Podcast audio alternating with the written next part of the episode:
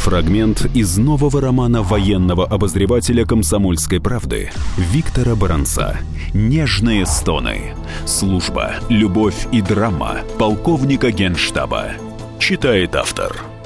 Гаевскому достался небольшой, но уютный кабинет с видом на внутренний двор института, с круглым и сильно облупленным фонтаном давних советских времен, со старыми, уродливо разросшимися яблонями и серыми деревянными скамейками под ними. На этих скамейках в обеденный перерыв и при хорошей погоде куряги самозабвенно травились сигаретным дымком. Там, на солнышке вместе с институтским народом, любил покурить и Гаевский. «Ну что, мил человек, удается американскую штуковину расколоть?» — спросил его однажды дед, древний ветеран института Яков Абрамович Кружинер. Он работал тут инженером-конструктором с 50-х годов прошлого века. Сотрудники в летах почтительно называли его талисманом, а остроязыкая и ехидная молодежь — заместителем начальника по анекдотам. В знак уважения к заслугам деда руководство института оставило Кружинера в штате после его выхода на пенсию. Для него создали символическую должностенку синекуру, которая называлась «консультант по общим вопросам». Опираясь обеими руками на черную лакированную трость и кряхтя, Кружинер присел на теплую скамейку рядом с Гаевским – Дед, видимо, уже знал, чем те дни занимался отдел, куда назначили полковника. Где-то на американском ракетном полигоне Уайт Сенс наши люди из главного разведуправления Генштаба добыли и переправили в Москву один из блоков системы бортового управления американской ракеты. И теперь надо было разобраться с его хитроумной начинкой. «Двигаемся помаленьку», — уклончиво ответил Гаевский. «Эх-эх-эх», — протянул Кружинер, «если бы вы так, мил человек, в свое время ответили Серго, сыну Лаврентия Палыча Берии, который в нашем КБ-1 был главным конструктором, то могли бы и в Шарашкину контору лет на десять загреметь». Старику явно хотелось поговорить.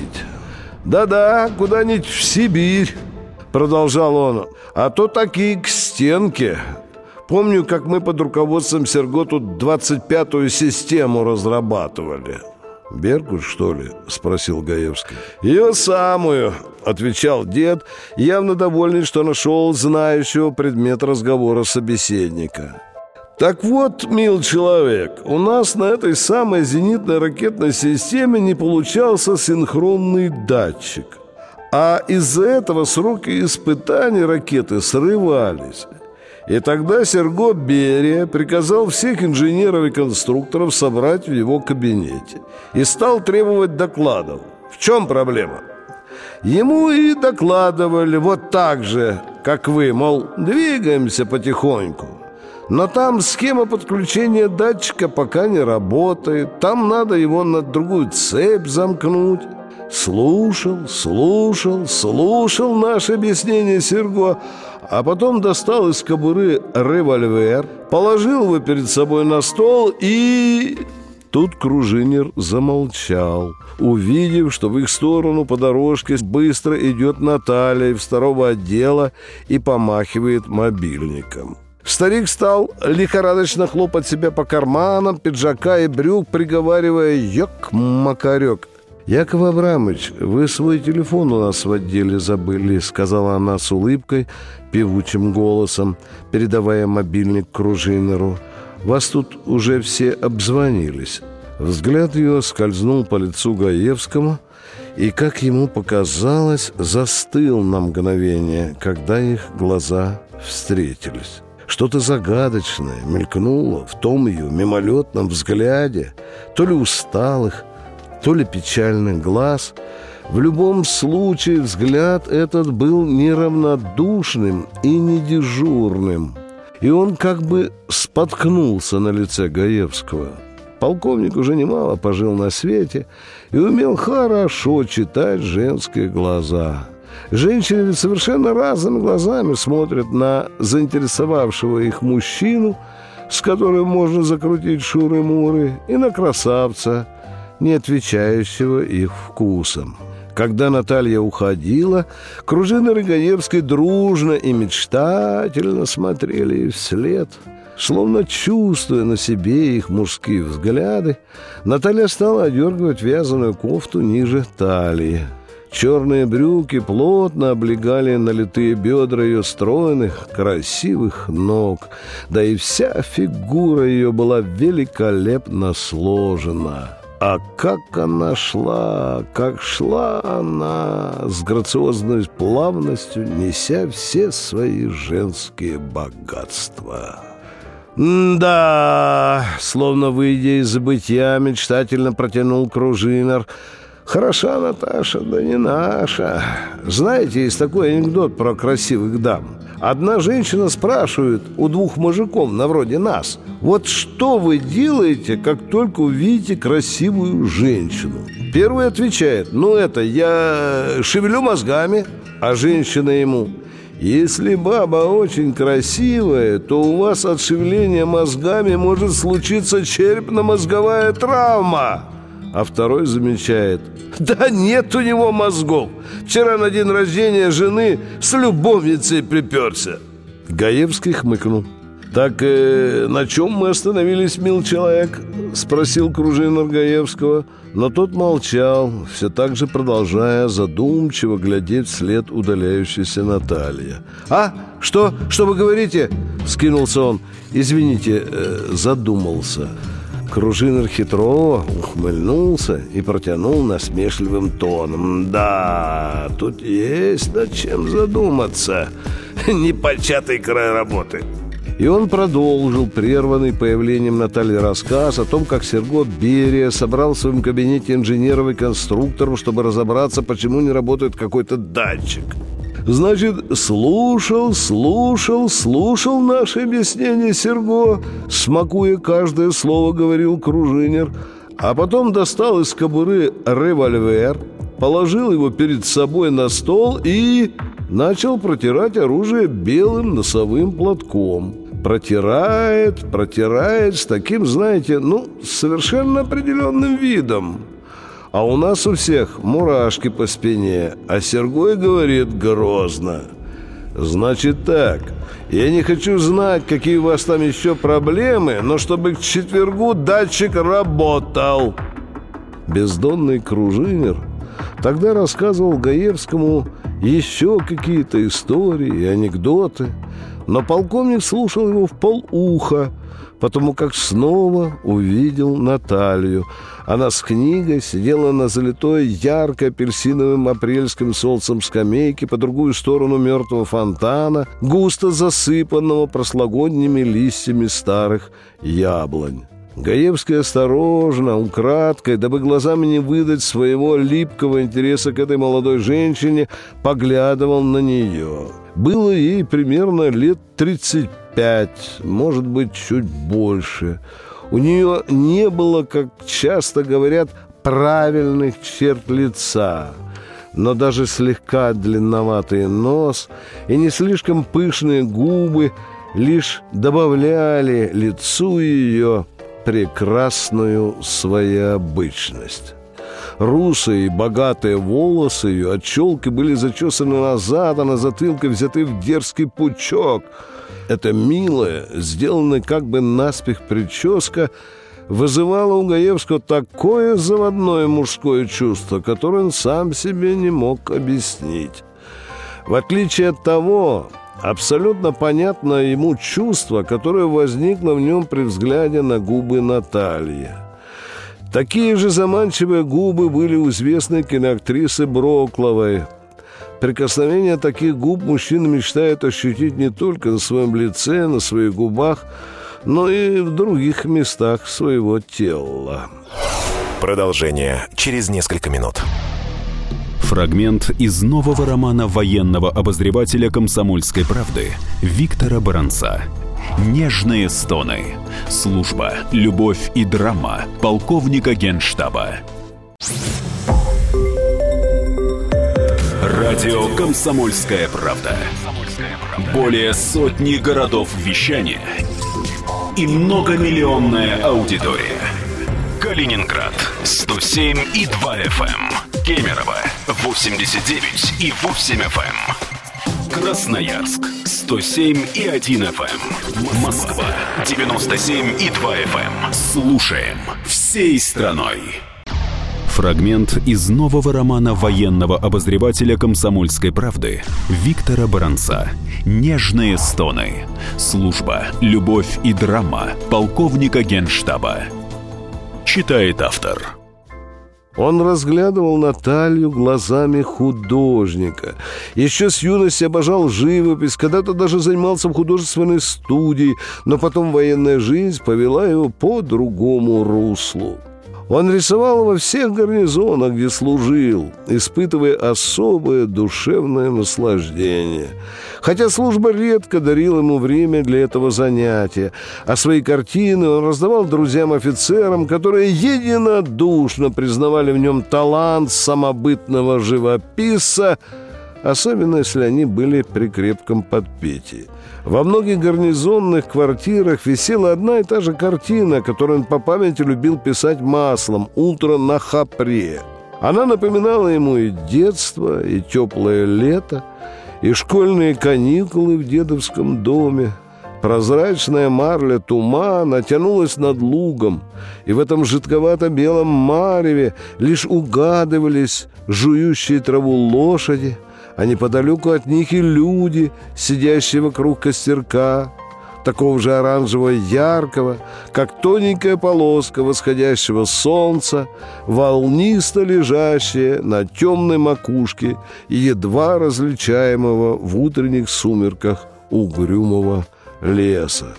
И уже в генштабе в недавние годы Иногда нападал на него ностальгический приступ, и он ехал в художественный салон на Никольской, чтобы купить рамки, холсты, кисти, масляные краски – и писал, писал, писал самозабвенно неистово, размазывая цветное масло по холсту. Когда он писал очередную картину дома или на природе, жена Людмила подходила сзади, поправляла очечки на курносом носу, склонялась к мольберту и говорила с иронией одно и то же.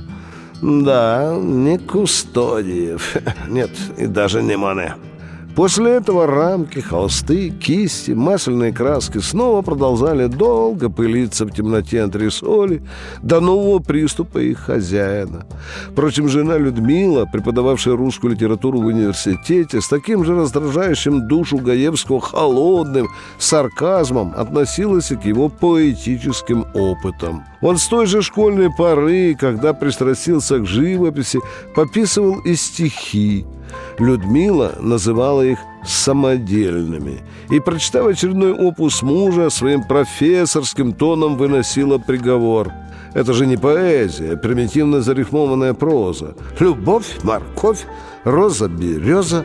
Набор банальностей. Нет образов, нет метафор, нет неожиданных сравнений, риф. Да и техника стихосложения совершенно безобразная. В одной строчке ям, в другой хорей – После очередного такого вердикта Гаевский решил больше не показывать жене свои самодельные стихи.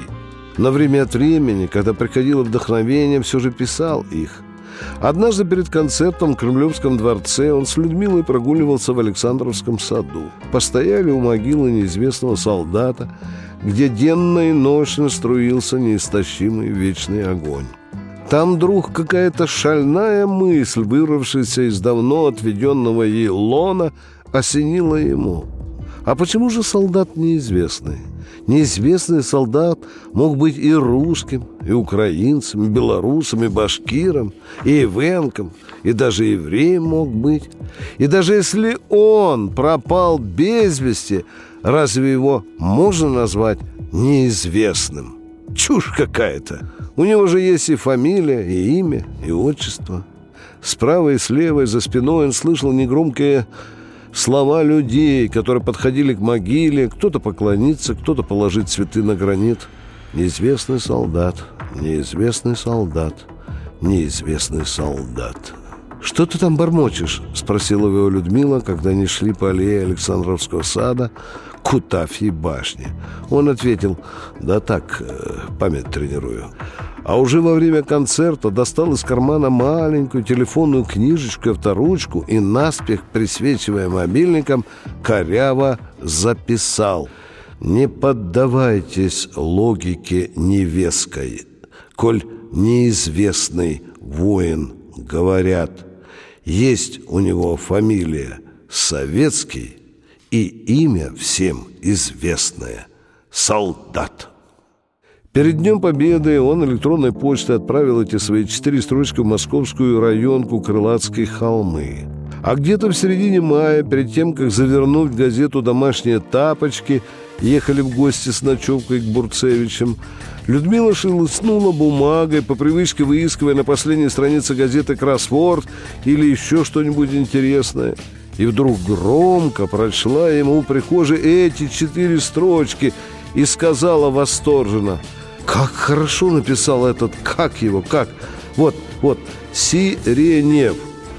Он не признался ей, что это были его стихи. А такой псевдоним он выбрал потому, что обожал сирень, особенно во время ее цветения. Каждую весну он азартно макал кисть в белое или бледно-розовое масло на палитре, на холсте вырастали кусты разухабисто цветущей сирени на фоне древнего храма Рождества Пресвятой Богородицы в Крылатском.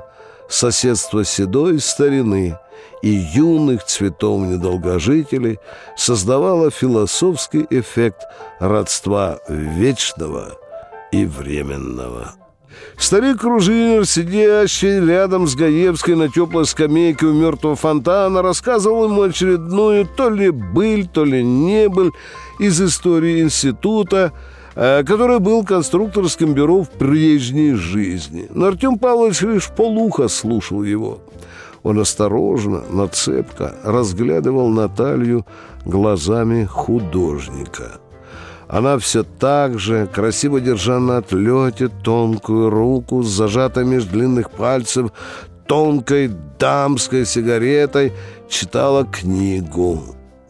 Ветки старой яблони, покрывшейся на толстом бронзовом стволе зеленоватым мхом, слегка покачивались на теплом апрельском ветру.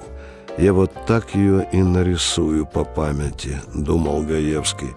«Молодая женщина, читающая книгу на лимонном солнце». А на переднем плане будут ветки старой яблони с набухающими почками со стволом, облепленным зеленым хом. А в начале 20-х чистил апреля в институте был субботник — Веселый народ с граблями, лопатами, метлами убирал внутренний двор.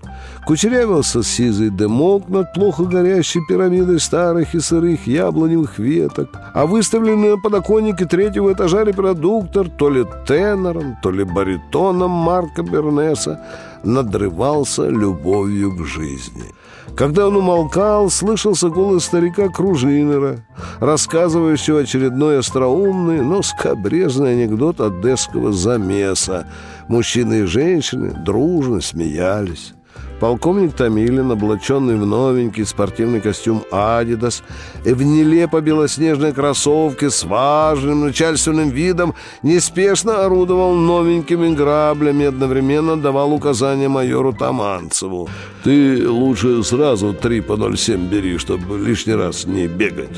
Майор Дымов явно был угодливым карьеристом. Он в старой камуфляжной куртке суетился возле полковника и все норовил и норовил выпросить у него грабли, приговаривая «Не царское это дело».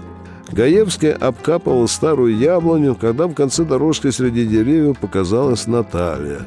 Она грациозно несла врученное ей хромым завхозом Петровичем ведро со слепительным белой известью. Заметив это, полковник шустро вогнул лопату в землю и стремительно направился навстречу Наталье, чтобы взять ведро. Она охотно уступила ему тяжелую ношу, бросив на Артема Павловича короткий взгляд своих грустноватых глаз. Эта загадочная грусть в ее глазах разжигала в нем любопытство. Он поставил ведро возле яблони и размешал известь сухой яблоневой веткой. Затем взял у Натальи новенькую щетку, макнул белую кашу и мазнул ею ствол дерева. «Ой, что же вы делаете?» — воскликнула Наталья. «Надо же сначала мох содрать». Голос у нее был мягкий, певучий, теплый. А в глубине его он чувствовал такие ноты — которые обычно присущи не мелкой, не пустой женской душе. Гаевский застыл и посмотрел на нее с виноватым выражением лица. Затем уже смело заглянул в эти грустные очи с нависающей над ними шаловливой девичьей челкой и с некоторым гусарским фарсом резко кивнул головой сверху вниз с залифатским тоном отчеканил. «Позвольте представиться, полковник Гаевский Артем Павлович, первый отдел». Можно просто Артем».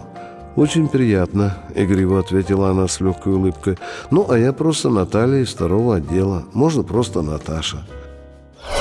Продолжение через несколько минут.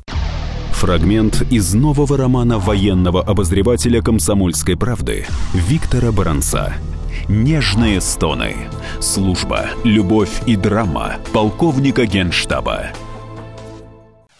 Товарищ адвокат! Адвокат! Спокойно, спокойно. Народного адвоката Леонида Альшанского хватит на всех. Юридические консультации в прямом эфире. Слушайте и звоните по субботам с 16 часов по московскому времени.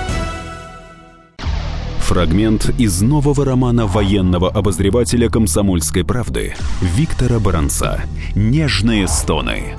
Служба, любовь и драма полковника генштаба». Читает автор. Он смотрел на нее, как заколдованный, не замечая, что ослепительно белая известь с края щетки густо капает на его старые офицерские ботинки — она же то отводила глаза, то снова, уже смелее, поглядывала на него. И он чувствовал, что в этой игре их взглядов появляется зависть бессловесного, но понятного обоим разговора чувств. В тот день ему очень хотелось, чтобы субботник длился как можно дольше – и все лишь потому, что эта молодая женщина с грустными глазами заманчивыми губами была рядом и однажды не отвела взгляд, когда он смотрел на нее неприлично долго. Она и раз, и два опустила ресницы, но затем все же ответила ему тем смелым и теплым женским взглядом, который вселял в его душу сладкую надежду — Размазывая жирную известь по стволу старой яблони, он тихонько мурлыкал себе под нос. Когда простым и нежным взором Ласкаешь ты меня, мой друг, Необычайным цветным узором Земля и небо вспыхивают друг — «Товарищ полковник!» — вдруг услышал он манерный официальный голос майора Дымова. «Ракеты в контейнер заправлены, готовность к пуску полная!» Это значило, что наступала самая приятная часть субботника — застолье. В отделе полковника Томилина была офицерская пирушка. Хмельные, темпераментные разговоры о причинах недавно провалившегося пуска новой зенитной ракеты на полигоне под Астраханью как-то незаметно перекинулись на министра обороны Сердюкова. Его здесь заметил Гаевский, как и в Генштабе и в войсках, пренебрежительно называли то Табуреткиным, то Фельдмебелем, то просто мебельщиком. Ходили упорные слухи, что молодые годы будущий министр обороны России заведовал секцией в магазине ленинградского мебельторга. «Господа офицеры, я не пойму!» Страстно говорил уже хорошо запьяневший розовощекий майор Таманцев. «Если начальник генштаба Макаров профессиональный военный, то почему он идет на поводу у глупых решений этого пиджака из мебельторга?» «Товарищ майор, давайте без этого, без ля-ля», Вдруг раздался по-командирски жесткий голос отставного полковника Гучкова. «Вы еще академию не закончили, а пытаетесь судить о стратегических вопросах. Легко сказать, глупое решение. Вы факты, факты давайте!» В кабинете Томилина разлилась настороженная и хмурая тишина. Таманцев смотрел на Гучкова недобрыми, хмельными глазами и хищно грыз бордовый шарик редиски. Проглотив его, он заговорил медленно и сурово. «Вы требуете от меня факты? Их есть у меня. Разве не глупость объединить и убрать из Москвы Академию Жуковского и Гагарина? Разве не глупость выгнать из армии прапорщиков и мичманов? Разве не глупость закупать у итальянцев бронемашины и Веко, если наши «Тигры» обошли их на сравнительных соревнованиях? А эти большие десантные корабли «Мистрали», которые во Франции Стрельков заказал, зачем они нам? У меня брат в главном штабе ВМФ служит. Так вот он рассказывал мне, что эти французские корыта мы заказали, а задачи под них до сих пор адмиралы не могут придумать. «Ну, это, знаете ли, всего лишь майорские размышления», — отвечал Гучков. «А есть еще стратегические соображения в наших военных верхах. И они нам неведомы. Нам не все положено знать. Если мы чего-то не понимаем, то это не значит, что нами правят дураки». «Извините, Пал Степанович, но вы не правы», — двинулся на защиту Таманцева майор Дымов. «Все эти стратегические соображения должны быть понятны всем от генерала до солдата. Я, как и Таманцев, тоже не понимаю этих самых стратегических соображений. Если это не глупость и не авантюра, докажите нам, переубедите нас». Гучков пошел в контратаку. «Да кто вы такой?» Чтобы министр обороны, начальник генштаба отчитывался перед вами. Какая интересная тут оказывается жизнь, думал Гаевский. Шел на пьянку, а попал на митинг. Кто я такой, говорите? Тихо и уверенно произнес майор и поднялся со стула. «Я офицер российской армии. Я хочу понимать маневр моих командиров. А я его не понимаю. Я не понимаю, почему начальник генштаба и да и другие замы Сердюкова послушно клацают каблучками там, где ошибки очевидны». Если мне, майору, дурость очевидна, то почему ее не замечают генералы армии и не протестуют? А ты попробовал бы не клацать каблучками на их месте, включился в беседу полковник Томилин. Одно слово поперек министру сказал, и завтра пенсионер. Генерал это не звание, это счастье. И только дурак не оберегает его. В кабинете над бутылками с закуской раздалось и тихо, скупое «хе-хе-хе-хе». «А что же вы хихикаете, господа офицеры?» Еще больше распалялся майор. «Так что же получается? Лояльность начальнику выше офицерской чести и интересов дела? А?» «Ишь как молодежь распетушилась», — отозвался степенный отставной полковник Клементьев. «Чтобы на таких хлебных должностях ссать против ветра? То есть, извините, идти против начальства.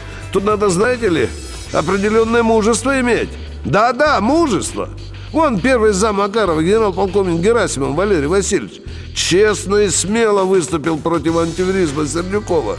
И где он? Сейчас где? А центральным округом командует. А ведь он до генштаба и так двумя, двумя кругами уже командовал. И теперь по третьему кругу пошел. Я недавно был в Генштабе, опять скрипучим басом включился в разговор Томилин. Там поговаривают, что Макаров боится, как бы Герасимов его должность не занял. Он якобы подговорил Сердюкова кинуть Герасима еще раз на округ, подальше от Москвы.